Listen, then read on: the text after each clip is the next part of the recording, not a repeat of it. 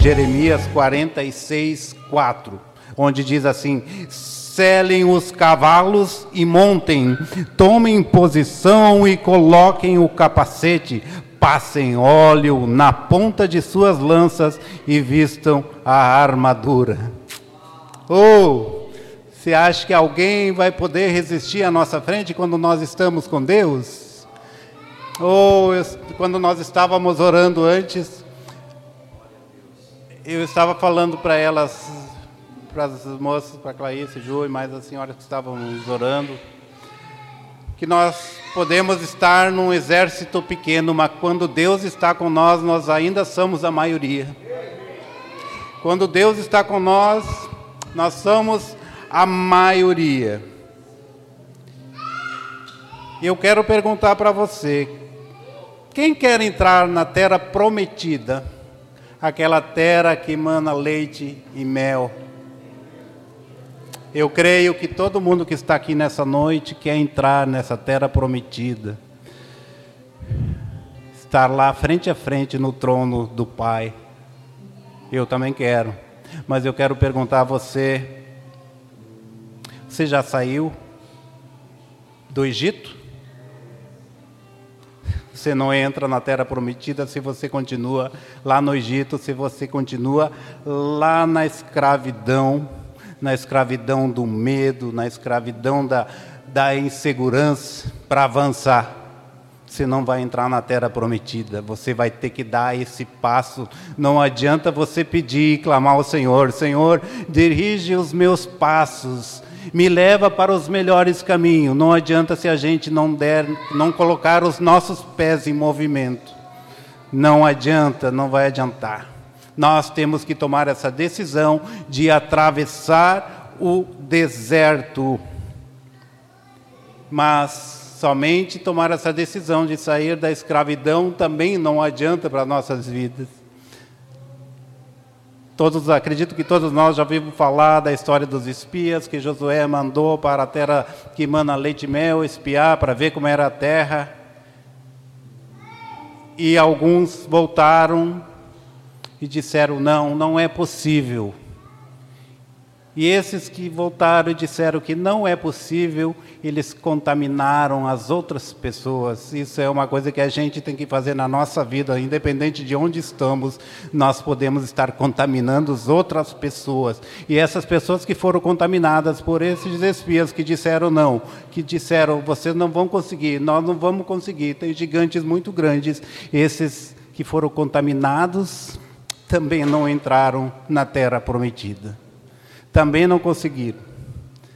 É isso que nós temos que seguir adiante na nossa vida, mas não contaminando ninguém. A gente tem que ser forte e perseverante em Deus, mas sem contaminar ninguém. A gente tem que tomar essa decisão de ir adiante, de ir no destino da terra prometida.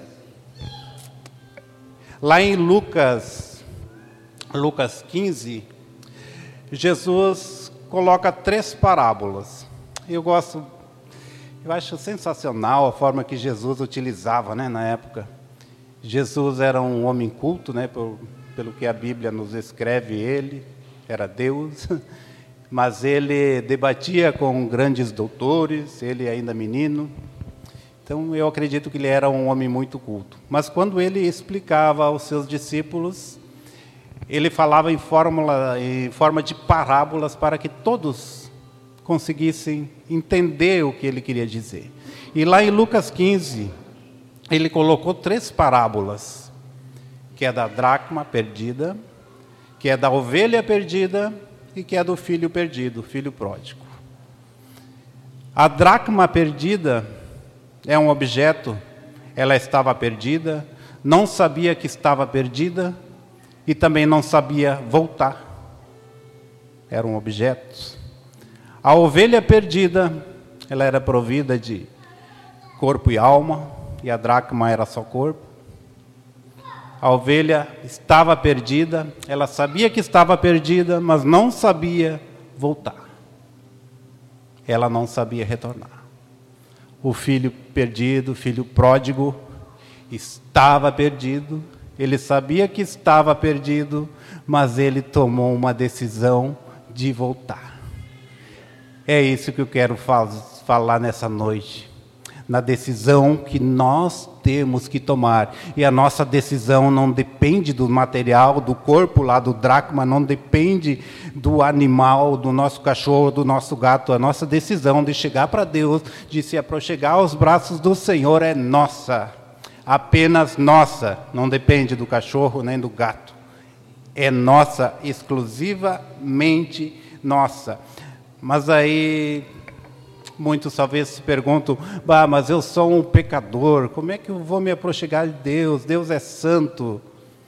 Deixa eu dizer para você, isso é mentira do diabo, porque Deus está sempre de braços abertos para nos receber, para nos receber. É, tanto é que lá em Apocalipse 22, 14, se alguém quiser acompanhar, diz assim: Bem-aventurados aqueles que lavam as suas vestes, para que tenham direito à árvore da vida e possam entrar na cidade pelas portas. Olha que troço maravilhoso isso aqui que está lá em Apocalipse, bem-aventurado aqueles que lavam as suas vestes, não diz bem-aventurados aquele que tem suas vestes limpas, porque nós somos humanos, nós somos pecadores, nós temos que lavar todo o tempo as nossas vestes, porque a todo tempo a gente está pecando, todo tempo a gente está cometendo alguma coisa que desagrada a Deus, mas por meio da misericórdia do Senhor, nós somos sarrados, nós somos perdoados de todos os nossos pecados. O Pai tomou uma decisão de perdoar o filho pródigo. Ele tomou uma decisão de trazer o filho pródigo, o filho perdido, para dentro da casa. E sabe que ele tinha um irmão mais velho, esse irmão mais velho, eu, ele era todo certinho, era trabalhava, obediente ao pai. Mas quando o filho pródigo voltou, arrependido, pediu perdão ao pai, o pai colocou vestes novas, tomou um banho e ele entrou para dentro de casa. E aonde ficou certinho? Certinho estava fora da casa. Nós temos que tomar muito cuidado com isso, porque o, o pecador arrependido estava dentro de casa, mas o santo hipócrita ficou por lá de fora. O santo hipócrita não estava dentro de casa festejando a volta do filho, ele estava para o lado de fora isso que nós temos que cuidar com a nossa santidade e hipocrisia de sermos santos. Não, nós temos que ser arrependidos, nós temos que ser uh, pessoas obedientes ao Pai. Conta-nos uma história num, no estado dos Estados Unidos, onde certa feita um jovem cometeu um assassinato e ele foi condenado à morte forca. Só que a comunidade de onde ele morava fez um abaixo assinado ao governador pedindo para ele perdoar esse jovem. E o governador prontamente atendeu, disse: Eu vou perdoar o jovem, mas primeiro eu quero falar com ele frente a frente. E foi o que o governador fez: foi até o presídio onde esse jovem estava, se disfarçou de pastor, pegou uma Bíblia, pegou a carta do perdão, botou dentro da Bíblia e foi lá para conversar com esse jovem.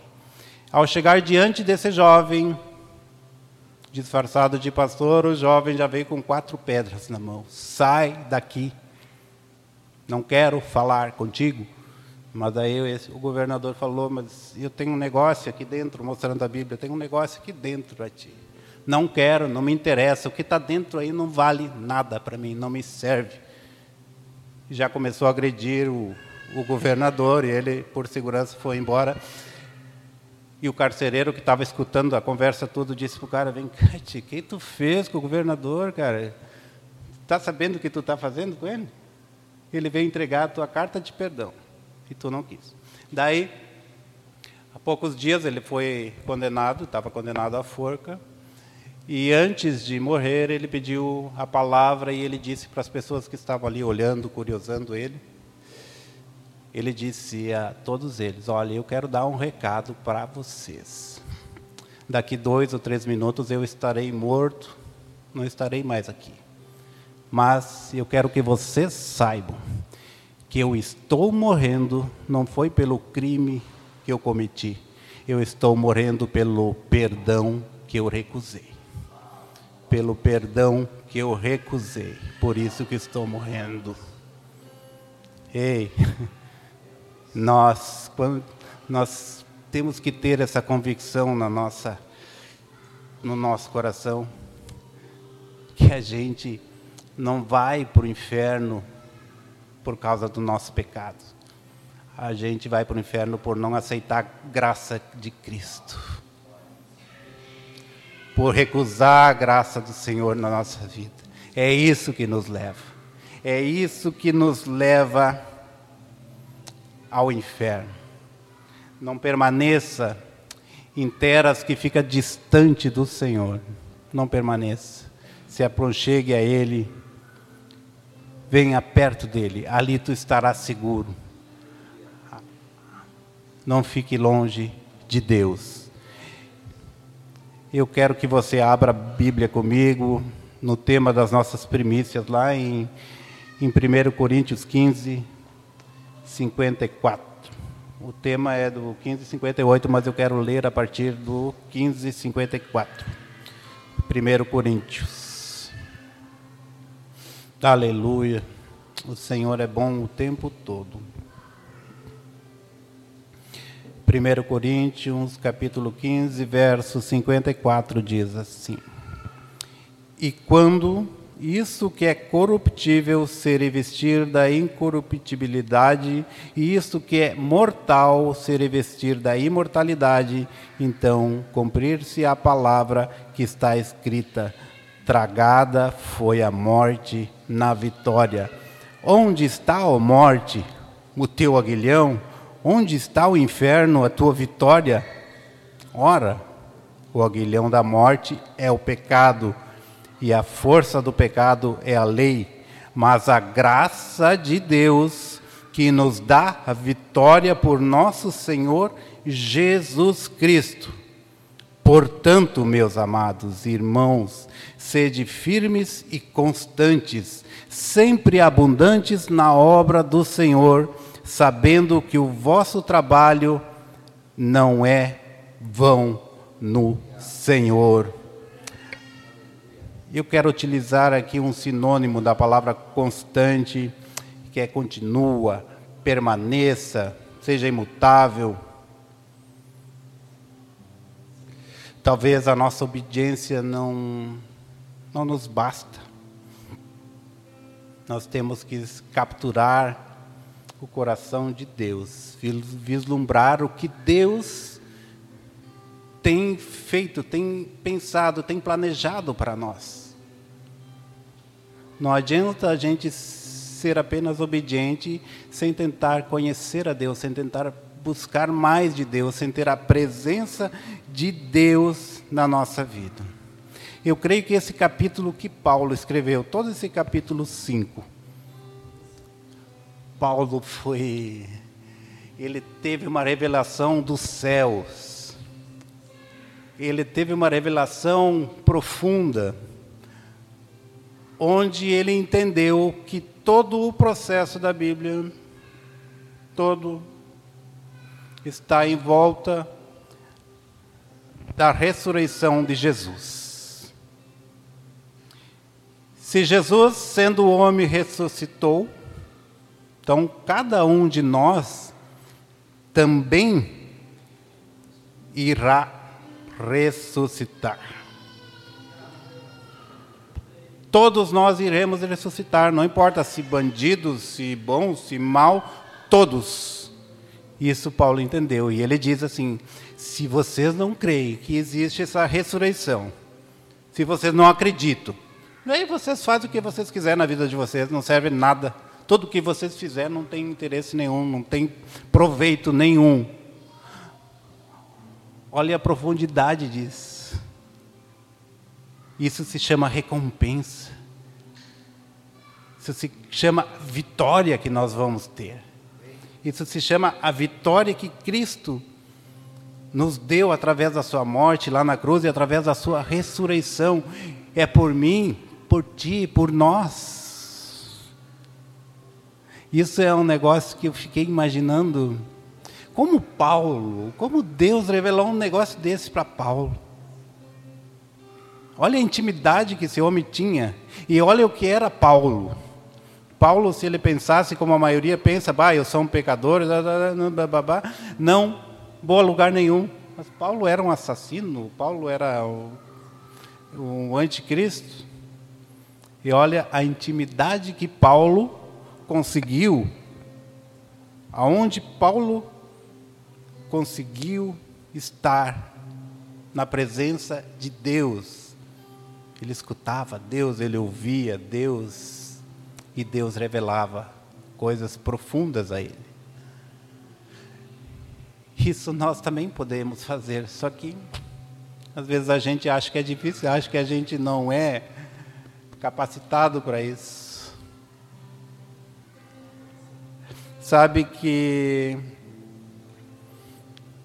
que até meus 18 anos eu morava na roça. A gente plantava batata, milho, arroz, mas mais era batata. E toda a colheita a gente escolhia as melhores sementes de batata para plantar no próximo plantio, na próxima colheita. A gente era obrigado a escolher, selecionar as melhores batatas. Não eram os refugos nem nada, eram as melhores para ser plantadas. E todos sabem que quando a gente planta uma batata, quando nasce o broto da batata, aquela batata ela simplesmente ela desaparece na terra, é consumida, para dar lugar a uma nova planta. E Paulo fala muito isso sobre a semente, sobre a semente, plantar boas sementes. E a gente, quando pegava, separava essas sementes, a gente colocava, armazenava num celeiro, num porão, até a época de plantar. E orando hoje de manhã, misericórdia, o que o Espírito Santo falou para mim. Nós também seremos armazenados, talvez não em celeiros, mas talvez num túmulo, até o próximo plantio. Nós seremos armazenados esperando. E quando a gente eh, ia plantar batata, geralmente tinha umas podres no meio e aquelas podres eram colocadas fora. Misericórdia, isso começou a pesar. E se quando Deus vier buscar as sementes, que é nós, que estão guardados, nós tivermos podre. E seremos colocados fora. Somente serão levados os, os sãos. Eu fiquei, isso doeu da alma, você tentar imaginar de você simplesmente não ter mais utilidade para nada.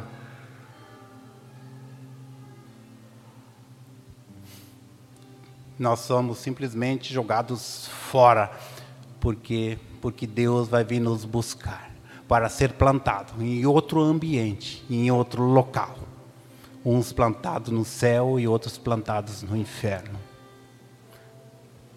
É a triste notícia que a palavra de Deus nos dá, não sou eu que estou dizendo, é a palavra de Deus que diz que uns não entrarão no reino dos céus.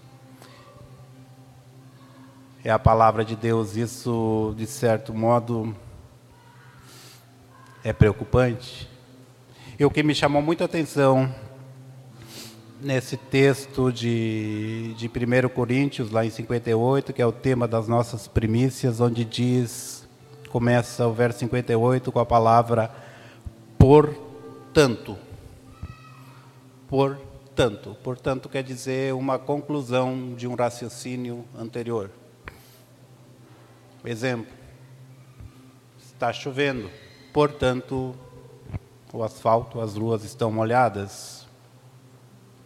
E aqui Paulo está dizendo: ei, nós seremos ressuscitados Jesus virá nos buscar. Portanto, É uma consequência. É uma consequência, uma conclusão disso.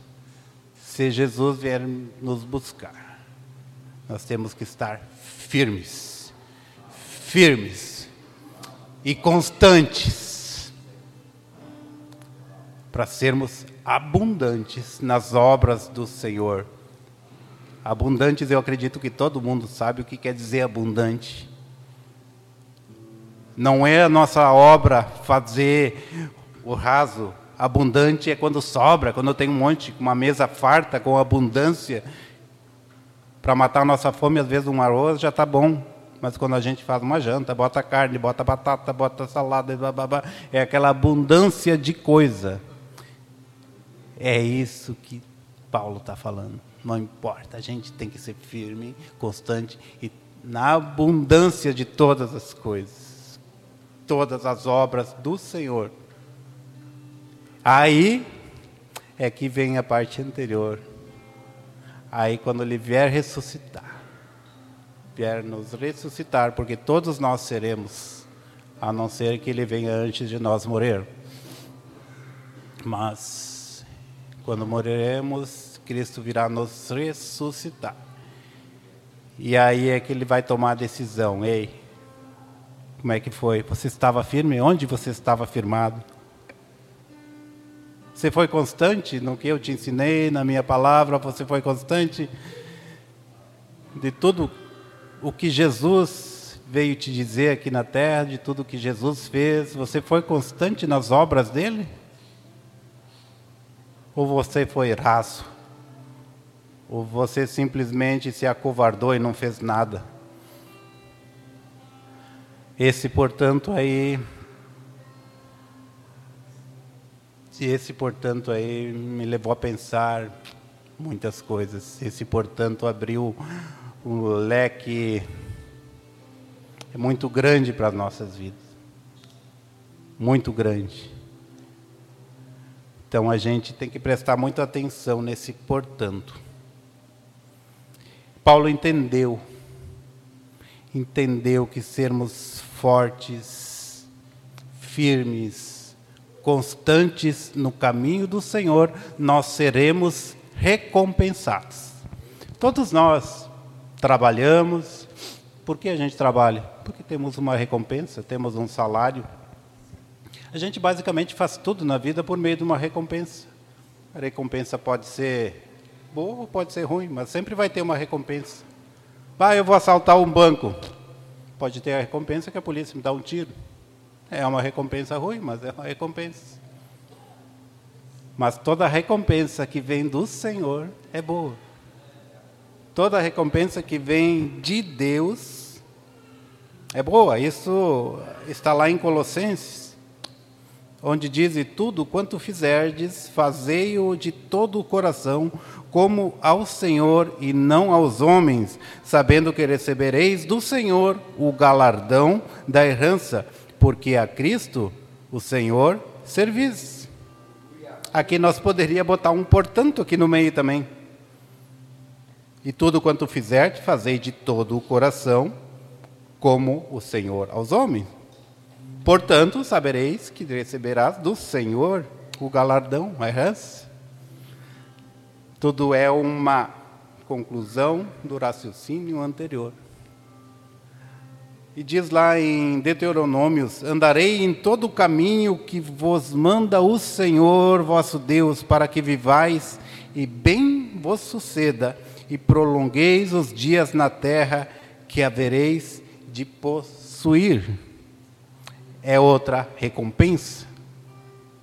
Então a, a, palavra de Deus ela é por recompensa, só que a recompensa do Senhor são ensinamentos que nos levam à vitória. É isso que Paulo está querendo colocar aqui que toda a recompensa, se a gente andar firme, constante e abundante nas obras do Senhor, a gente vai ter uma recompensa boa, uma recompensa sólida, uma recompensa que irá nos levar à terra prometida. Eu creio que que Deus recompensa a todos aqueles com quem ele está satisfeito. Eu creio que, que Deus recompensa aquele que busca mais a Ele, aquele que serve mais a Ele. Eu acho que a recompensa é maior, porque a, a palavra de Deus a gente vê a perfeita, o perfeito galardão, a perfeita recompensa. Então, se tem uma perfeita, é porque tem um médio, um fraco, um galardão. Então, se existe esse perfeito, é porque Deus recompensa com maior galardão aquele que o busca. E lá em Provérbios 21, na linguagem NTLH, diz assim, ó: A desgraça persegue os pecadores por toda parte, porém as pessoas corretas serão recompensadas com a prosperidade. As pessoas corretas serão recompensadas com a prosperidade. Assim, eu não tenho dúvida de que se a gente seguir o que diz a palavra de Deus, a gente busca, a gente alcança uma sabedoria tamanha, a gente consegue alcançar a níveis do céu muito grandes. A gente consegue tocar o coração de Deus com facilidade. Porque Deus é amor. Deus ele quer me abençoar, tanto é que ele já abençoou, ele já deu Jesus Cristo lá para morrer por nós, por todos os nossos pecados. Então, quando lhe dá um filho, o resto, né? Imagina nós, né? Se a gente tem coragem de dar um filho, dar casa, dar os bens dentro de casa, não, não são nada. E Deus, você imagina, Deus deu tudo. E é isso que eu quero dizer nessa noite. Não te afaste da presença de Deus, em momento algum. Esteja junto, Ele é um Pai. Não negue o perdão, porque o perdão, aleluia, que lindeza. O perdão é que nos leva ao céu. A falta dele nos dá tristeza, nos dá aflição, nos dá desânimo. Busque Deus de todo o coração. A nossa experiência com Deus deve ir muito, muito além das provocações que o diabo faz em nossas vidas. Não podemos assim apenas nos contentar em ouvir falar de Deus. A gente tem que buscar Deus, a gente tem que escutar Deus. A gente tem que ouvir o que Deus tem para nos falar. Não basta, como disse a Clarice no início, não basta vir num culto só para escutar. A gente recebe? Sim, recebe. Mas o importante de vir do culto é adorar o Senhor, é louvar, é dar graça ao Senhor, para que o Senhor possa, para que Deus possa derramar, vir com transformar a atmosfera aqui, com a sua glória aqui dentro. Estava conversando com o pastor Zé antes, que estava um ambiente de glória aqui dentro, no início. É um ambiente que a gente sente a presença do Pai. Os nossos ombros assim pesam, mas assim não é de cansado, de é um negócio diferente, uma coisa boa que a gente sente. E isso a gente não pode estar somente no culto recebendo isso. A gente tem que estar a todo tempo, a todo tempo. Eu gosto muito da passagem de Pedro e João do, do paralítico à porta da igreja. Quando eles estavam chegando na igreja, eles disseram para o paralítico: Ei, não temos dinheiro, mas levanta e ande. O que eu tenho, o que nós temos, eu vou te dar. Eles estavam voltando da igreja, eles não estavam saindo, ou seja, eles saíram do culto, provavelmente nos dias anteriores, eles ainda estavam cheios com o Espírito Santo. eles ainda podiam transformar os lugares por onde eles andavam. É isso que nós temos que ser. Nós temos que parar de murmurar quando a gente entra em locais. Bah, eu não gostei daqui. Esse ambiente está pesado, esse ambiente não está legal. Pô, nós temos que transformar esse local. É nós que temos que entrar nesse local e mudar. Chega de murmurar, chega de reclamar da vida. Nós temos que ser a diferença. É isso que eu quero propor nessa noite. Vamos ser a diferença nesse ano nesse início, nessas primícias. Vamos entregar o nosso coração ao Pai. Para que nós sejamos a diferença, para que nós sejamos luz por todos os lugares por onde andarmos. Quem puder fechar seu olho, ficar de pé, vamos orar. Oh, aleluia. Tu és maravilhoso, Senhor. Nós te amamos, papai, nós te adoramos porque tu és bom, porque tu cuida de nós. Tu deu o teu filho, morreu por nós, papai, para que nós pudéssemos estar aqui hoje. Pai. Oh, papai, de nada adiantaria se não tivesse vindo teu filho nos salvar, nos remir com o sangue, o sangue do Cordeiro, Pai. Nós não seríamos nada além do que umas batata podre, Pai, se não fosse o teu filho tem vindo nos perdoar, nos, nos livrar do pecado, papai. Seja forte nesse ano, papai. Seja forte. Essa é a proposta para você nesse ano, para mim, para ti. Seja forte, não te afaste em momento algum do Senhor. Porque só com Ele a gente consegue prosseguir, só com Ele a gente segue adiante.